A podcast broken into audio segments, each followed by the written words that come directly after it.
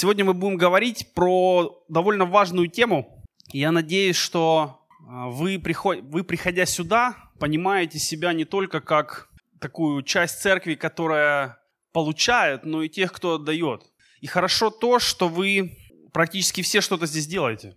Так или иначе, каждый из вас включен в какое-то служение. Это хорошо, полезно и это правильно. Сегодня мы поговорим о тех вещах, без которых у церкви нет будущего. И, может быть, для тех, кто моложе, это такой вопрос не совсем актуальный, потому что, когда мы молоды, нам кажется, что будущее – это где-то далеко. Но поговорите с вашими родителями, и они скажут, что время летит очень быстро. И время развития происходит, люди становятся зрелыми.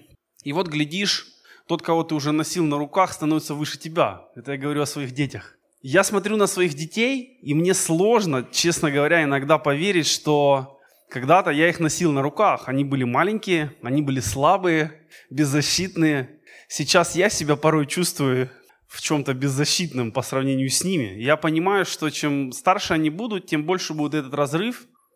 Но также я понимаю, что то, что я в них вложил, то, что мы как родители постарались в них воспитать, вот теперь оно все будет прорастать, и теперь оно будет проявляться. И вот мы смотрим на наших детей, и мы видим, что вот это мы посеяли хорошо, вот это может быть не очень.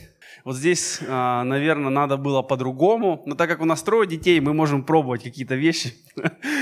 Те, которые не получились на первый раз, мы можем пробовать на второй и с третьим.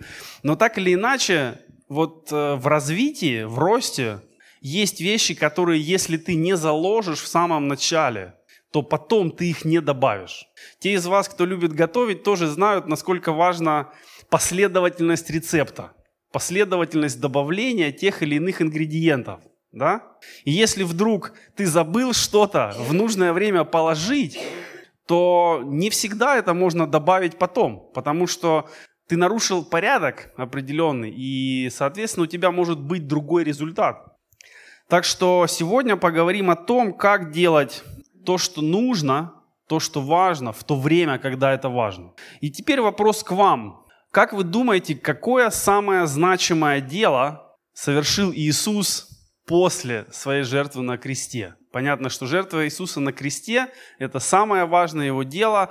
Без этого вообще бы ничего не происходило, мы бы тут не находились. Но что еще важное он сделал, на ваш взгляд? Можно отвечать, это такой тест. Посмотрим, как вы знаете. Научил учеников. Чему? Научил учеников. Ну да, научил. Почему это важно? Почему важно то, что Иисус научил учеников? Да, хорошо, хоть кто-то знает.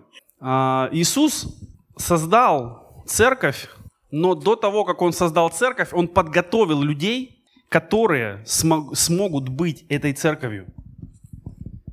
И вот мы видим с самого начала, Иисус дает правильную последовательность. Он не создает что-то, и потом ищет под это людей. Как часто у нас бывает, есть какие-то идеи, есть какие-то программы, есть какие-то проекты, есть какие-то замечательные служения, и мы думаем, вот надо это запустить. Мы это запускаем, и потом думаем, кто этим будет заниматься, где найти этого человека или этих людей, как создать команду, которая возьмет это. И мы видим, что Иисус делал ровно наоборот. До того, как Он говорит о церкви, до того, как Он говорит о Духе Святом, даже до того, как Он совершает свою жертву на кресте, он собирает людей для определенной задачи. И мы видим, что эта задача была очень важна. В том, как Иисус призывал учеников, мы видим, что этот призыв, во-первых, он был очень серьезным. Он переворачивал их жизнь. Он не призывал их к чему-то такому, по воскресеньям. Он не призывал их просто добавить кое-что в свой распорядок. Он призвал их к тому, что кардинально изменила их жизнь. Это раз. Во-вторых, мы видим, что Иисус собирает людей, и Он проводит с ними время. И это очень важно. Потому что сегодня, говоря об ученичестве, мы часто думаем и воспринимаем это как, я бы сказал, лекции. Мы воспринимаем, что ученичество – это объяснение материала, но ученичество никогда не равно информированию. Информирование – это просто распространение информации каким-то путем в классе, через интернет, через учебники, через книги, по радио. И в истории церкви, особенно в последние несколько десятков лет, мы видим, как раз за разом появляются какие-то новые форматы. Да, там кто-то, кто помнит там суперкнигу, когда она появилась, это было что-то такое замечательное. Потом появился, там, был фильм «Иисус», который везде на кассетах крутили. Потом появился интернет. В интернете стало много разных проповедей и учений. Но это не способствует такому сильному увеличению числа учеников, как мы видим. Откуда я это знаю? Из простой статистики. Мы видим, что количество информации растет очень сильно, в том числе и христианской информации.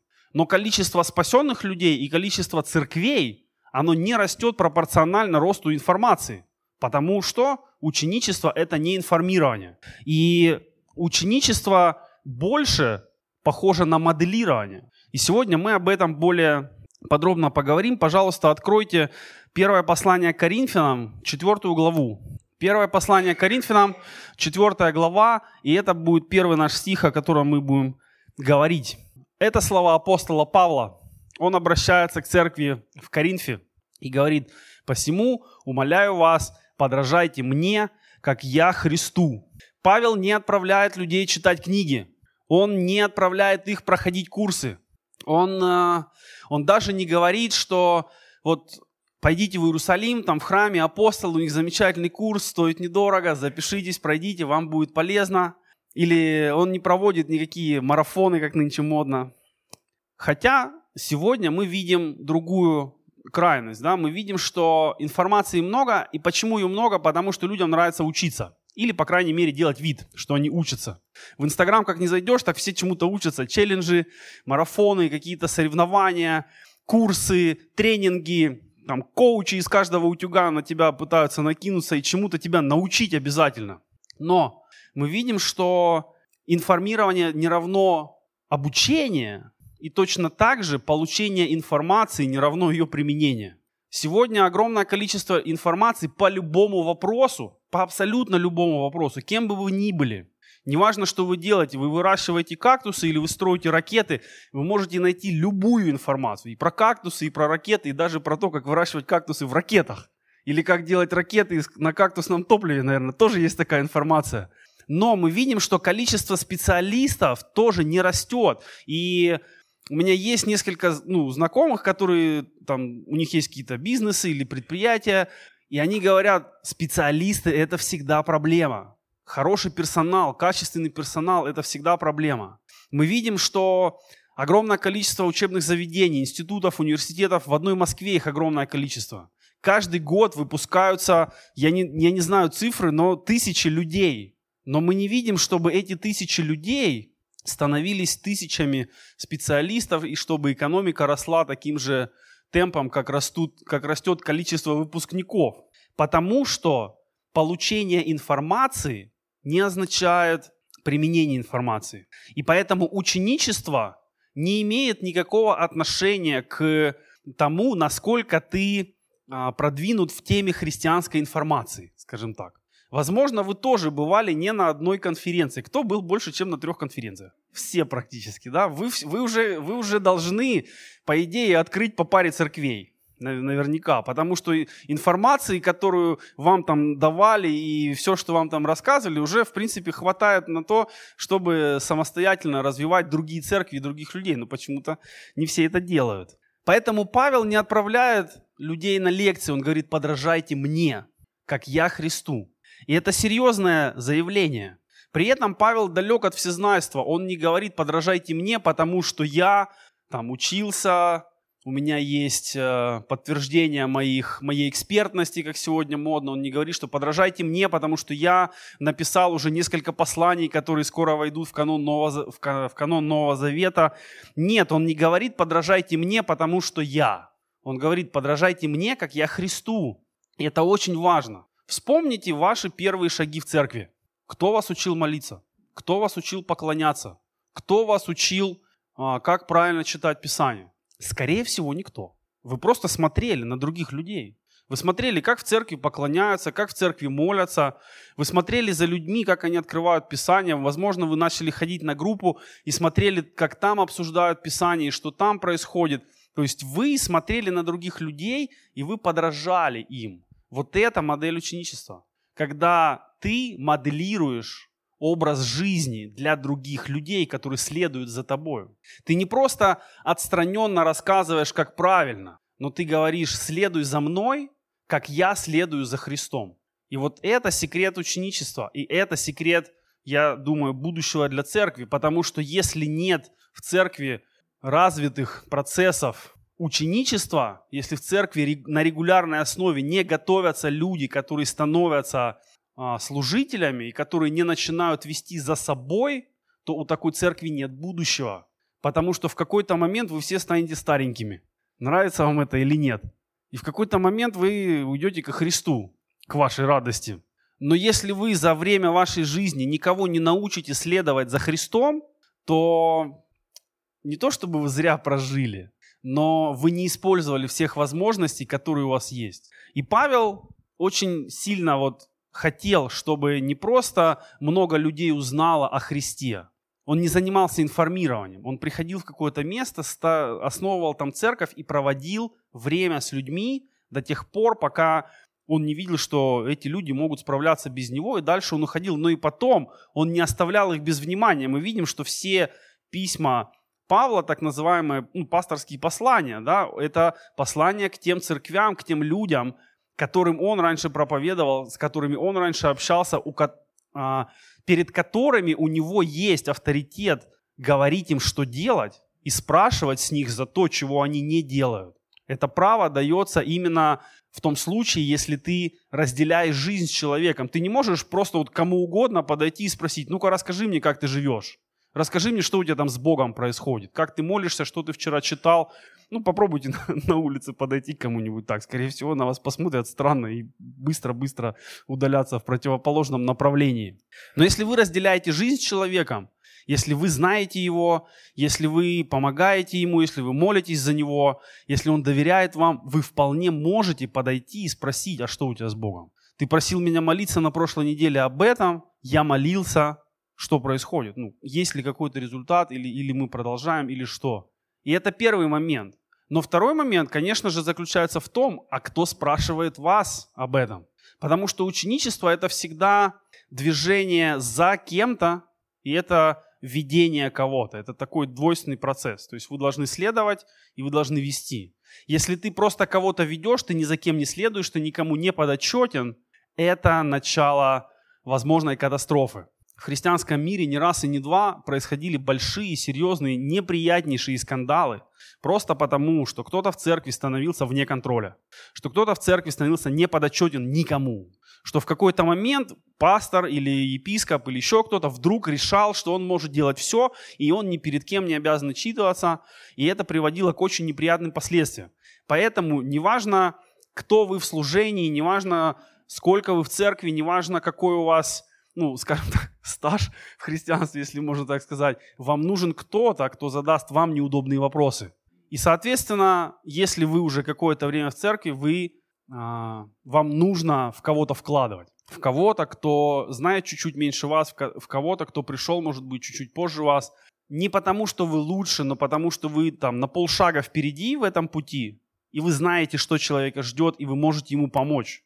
Вы знаете, условно говоря, где человек споткнется и упадет, потому что не так давно вы там споткнулись и упали, и вы можете его поддержать. Вы можете ему сказать: вот туда не надо, вот так не стоит, потому что я там был, мне не очень понравилось, возможно, тебе не стоит туда идти. Но если человек даже падает, принимает неверное решение, ошибается, то в этот момент реакция церкви, она ключевая. Однажды на молодежной встрече я задал вопрос, который мне казался абсолютно нормальным, но он вызвал не ту реакцию, на которую я рассчитывал. Я спросил ребят: представьте, вы, что-то случилось, и вы согрешили.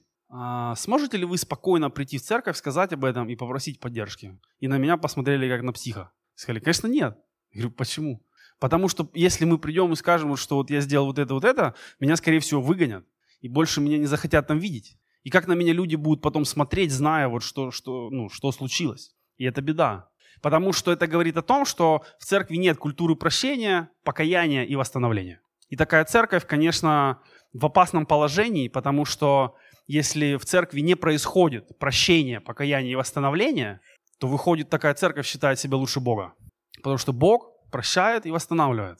Соответственно, в церкви должно происходить прощение и восстановление. И церковь должна быть местом, куда люди не боятся прийти и сказать «мне больно», «мне плохо», «у меня проблемы, потому что я сам туда залез». Но ему скажут, что если ты хочешь вылезать, мы тебе поможем. Если ты хочешь лечиться, мы тебе поможем. Если ты упорствуешь, мы тоже тебе поможем. И мы будем стараться помогать тебе до тех пор, пока ты не станешь совсем опасен. Тогда, может быть, мы тебя чуть-чуть подвинем с помощью церковной дисциплины, но ровно настолько, чтобы ты это понял и захотел вернуться обратно. Вот эта функция ученичества тоже.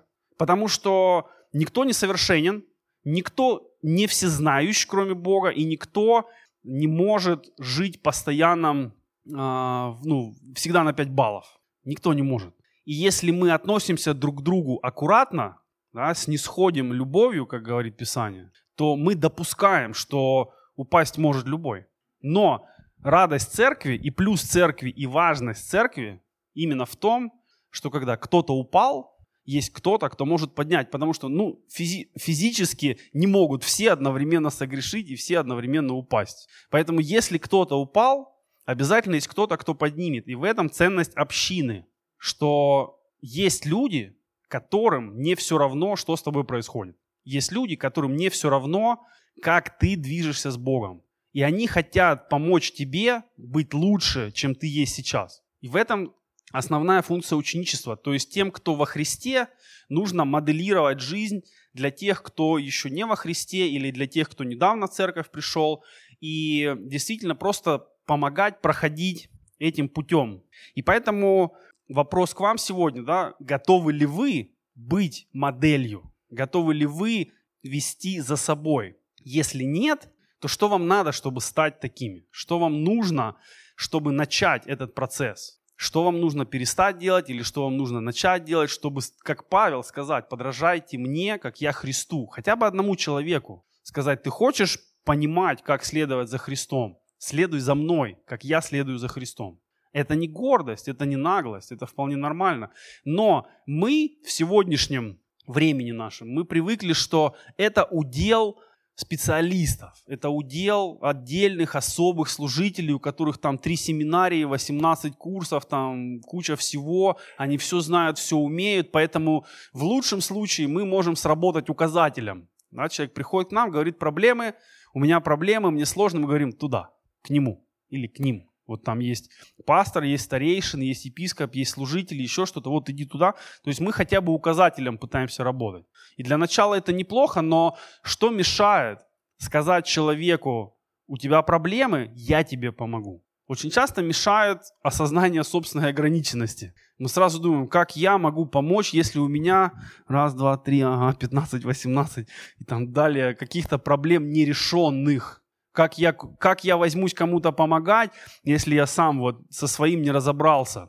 И это должен быть еще один мотив для того, чтобы разбираться со своими проблемами. Не для себя, но для того, чтобы быть способным служить другому человеку. И подражание – это, в принципе, распространенная модель освоения любого мастерства.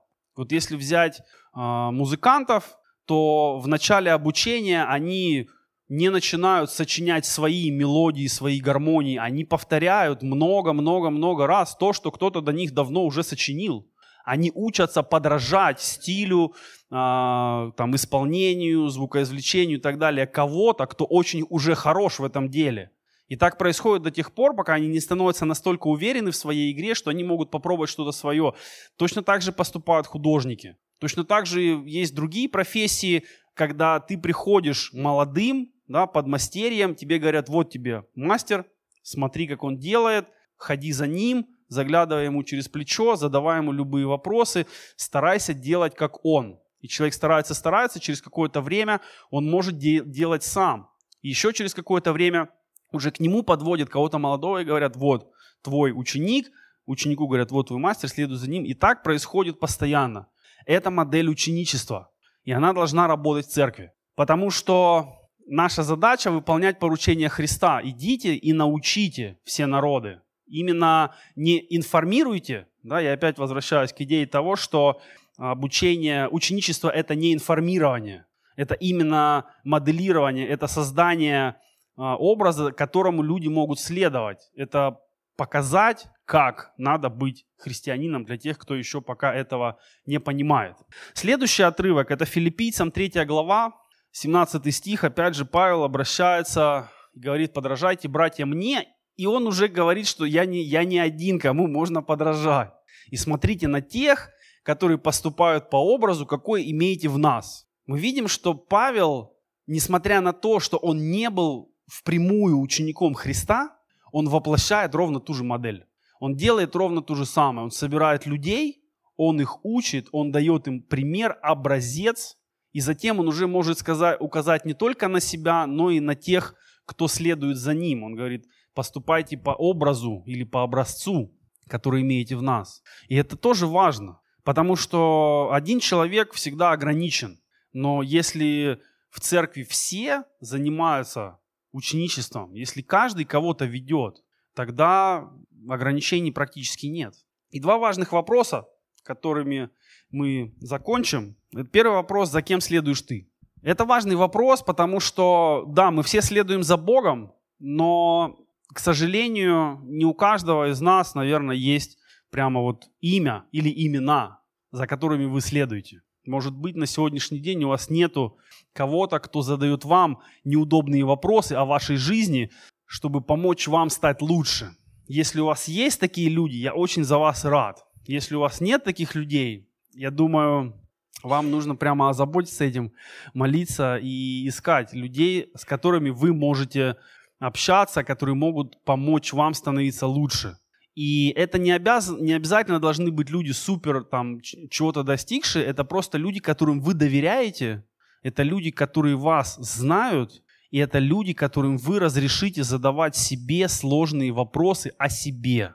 Вообще подумайте, как часто вы с другими разговариваете о себе. Чаще всего, когда мы собираемся с кем-то, мы говорим о ком-то третьем. Или о новостях, или о погоде, или о футболе, или о том кино, которое мы смотрели. Мы говорим о чем-то. Иногда мы говорим о себе, но очень-очень поверхностно, потому что мы не готовы близко друг друга пускать в свою жизнь. Возможно, есть какой-то негативный опыт, когда вы кому-то доверили, и потом человек это куда-то вынес или не помог. Но в любом случае в церкви нам нужен кто-то, за кем мы следуем. И второй вопрос – это кого ты ведешь. Кто следует за тобой? И эти два вопроса, они не отстоят сильно друг от друга во времени. За кем следуешь ты, кто следует за тобой? Если ты находишься вот посередине, есть тот, за кем ты следуешь, и одновременно есть тот, кто следует за тобой, то вот это самая плодотворная модель, самая результативная модель церковного развития. Потому что ты всегда развиваешься, и ты всегда развиваешь. И что это дает? Это дает то, что в церкви не развивается модель театра, когда одни люди, которые пришли, сидят в зале, а другие люди их как-то развлекают, по-христиански, можно так сказать. И люди, которые сидят в зале, они как-то прикидывают, вот хорошо сегодня было, а вот в следующий раз не очень хорошо, как-то надо им постараться получше. Мы же здесь не развлекаем друг друга, мы здесь для того, чтобы вместе что-то узнать, вместе поделиться друг с другом тем, что мы узнали, тем, чем Бог нас обогатил, для того, чтобы применить это на следующей неделе. И вот то, что будет с вами происходить на следующей неделе, то, какие выборы вы будете делать, то, с чем вы столкнетесь, это вам с этим уже ничего не сделать. Скажем так, ситуации, которые ожидают вас в понедельник, во вторник, в среду, они уже ждут вас там. Вы ничего не сможете с этим изменить, но вы сможете изменить то, как вы в них вступаете, как вы реагируете, что вы делаете. Наша реакция, наш ответ на ситуацию – это то, что лежит полностью в нашем контроле. И мы можем потратить еще одну неделю на свое. У нас у всех больше, чем времени, дел всегда. У нас есть семья, у нас есть работа, у нас есть какие-то обязательства, у нас есть очень много всего, что требует нашего времени. И мы, отдавая свое время, свое внимание, можем запросто сказать, что мне не до ученичества сейчас. Я слишком занят, чтобы еще на кого-то тратиться. И это будет правда, ваша правда. Но можно посмотреть на себя по-другому. Да? Кто я, кто вы. И каждый из нас уже спасен Христом. Не когда-то в будущем, это уже факт. Мы в это верим, мы на этом стоим. Да, и как Мартин Лютер в свое время сказал, я не могу по-другому, на этом стою и по-другому не могу. Мы живем во Христе по факту Его жертвы за нас. И Он нам пример уже дал. И церковь именно через модель ученичества, через века дошла до нашего времени, и каждый из нас сегодня результат чьей-то верности Христу. Кто-то вам проповедовал, кто-то о вас молился, кто-то вас пригласил, кто-то вас поприветствовал, кто-то вам что-то разъяснил и так далее, и так далее. И Бог через разных людей в вашей жизни создал то, что вы сейчас переживаете. Да? Он привел вас к этому моменту вашей жизни, вашего развития, вашей работы. И вопрос в том, вот частью чьей жизни станете вы, частью чьей мозаики станете вы. Кто через какое-то время сможет сказать, я знаю Христа, потому что ваше имя, потому что Он мне помог, Он задал мне какой-то вопрос, который заставил меня задуматься, Он написал мне, когда мне это было надо, Он приехал тогда, когда мне это было надо, Он оказался добрее ко мне, чем другие люди, когда мне это было надо.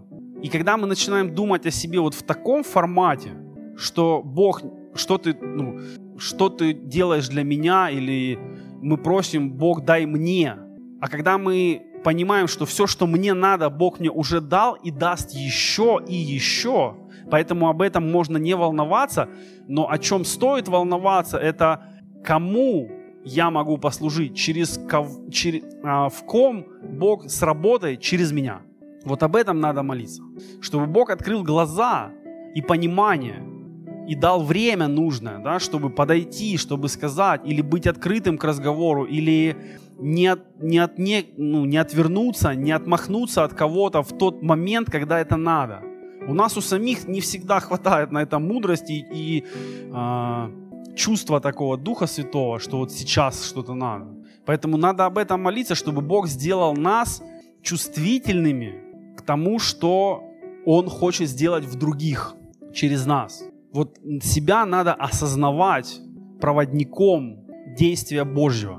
И мы видим, как Павел и другие апостолы, они, восприняв эту модель от самого Христа, потому что, когда Христос был на земле, Он же тоже исполнял ту же самую роль. Он говорит, я ничего не делаю от себя, но я делаю то, что говорит мне Отец. Он был проводником Божьего действия в жизни других людей. И результаты этого мы наблюдаем до сих пор по всему миру. Церковь жива, церковь сильна, церковь действует, церковь служит.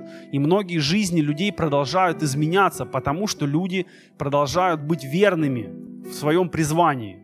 Поэтому ученичество и восприятие себя, каждым человеком восприятие себя как ученика Христа, который должен моделировать образ жизни, который должен показывать, которому не стыдно сказать, ты хочешь узнать о Христе, следуй за мной, я тебе покажу, потому что я туда иду, я знаю Христа. И двигаться вместе с человеком, отвечая на его вопросы, может быть странные, может быть глупые, может быть несвоевременные, но быть проводником Божьей благодати. И тогда у церкви нет проблем с будущим. Но если этого не делать, если просто исполнять какие-то внешние вещи, то в какой-то момент в церкви никого не остается.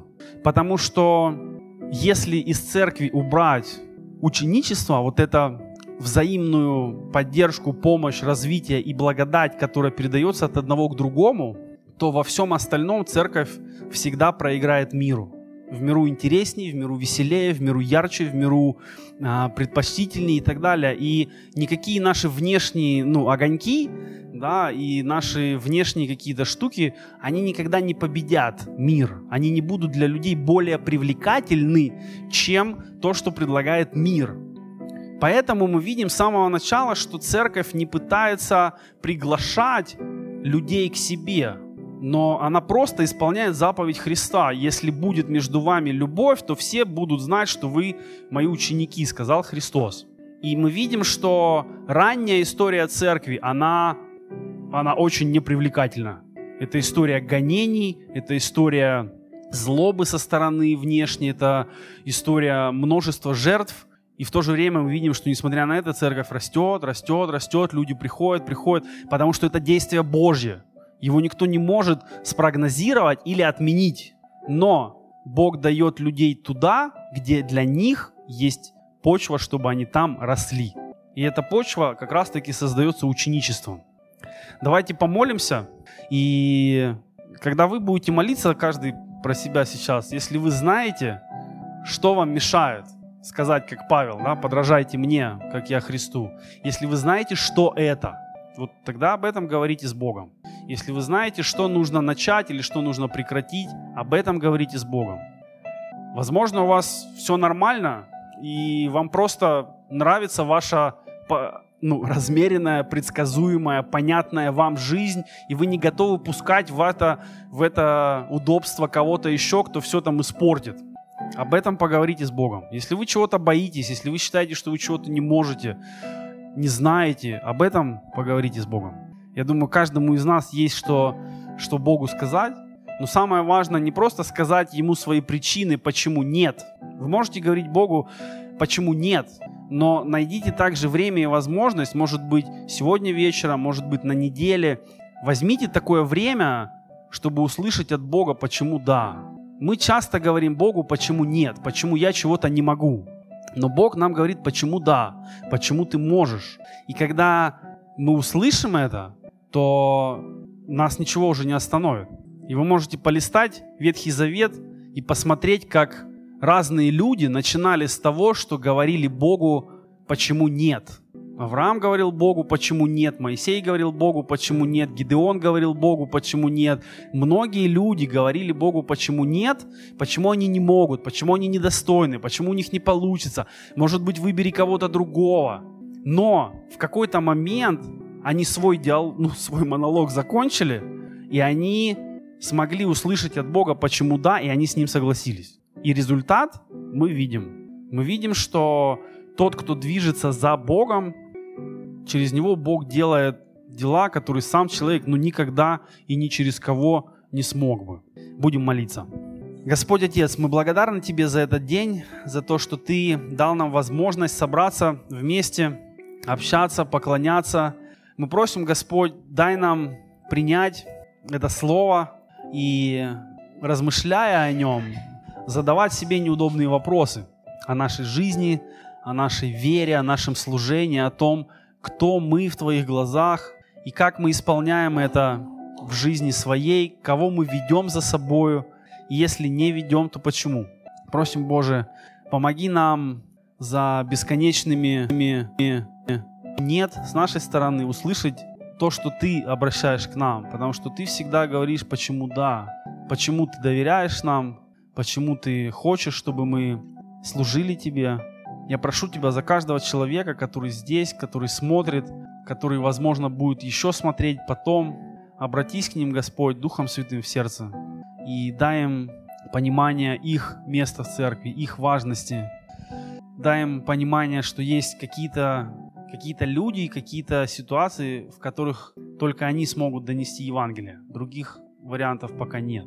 Сделай их верными, сделай их уверенными в том, что они делают, и в том, кто они, кем они являются. Благодарим Тебя, Господь, за то, что церковь Твоя, несмотря ни на что, продолжает жить, врата ада не одолеют ее, и Ты дал нам привилегию быть частью Твоего служения, которое гораздо больше, чем мы, которое гораздо больше, чем наше представление, но Ты привлекаешь нас, и Ты делаешь нас способными служить другим людям, благовествовать им, утешать, наставлять, обличать, укреплять. Господи, сделай нас эффективными учениками Твоими. Просим Тебя об этом. Во имя Отца, Сына и Святого Духа. Аминь. Благословения вам.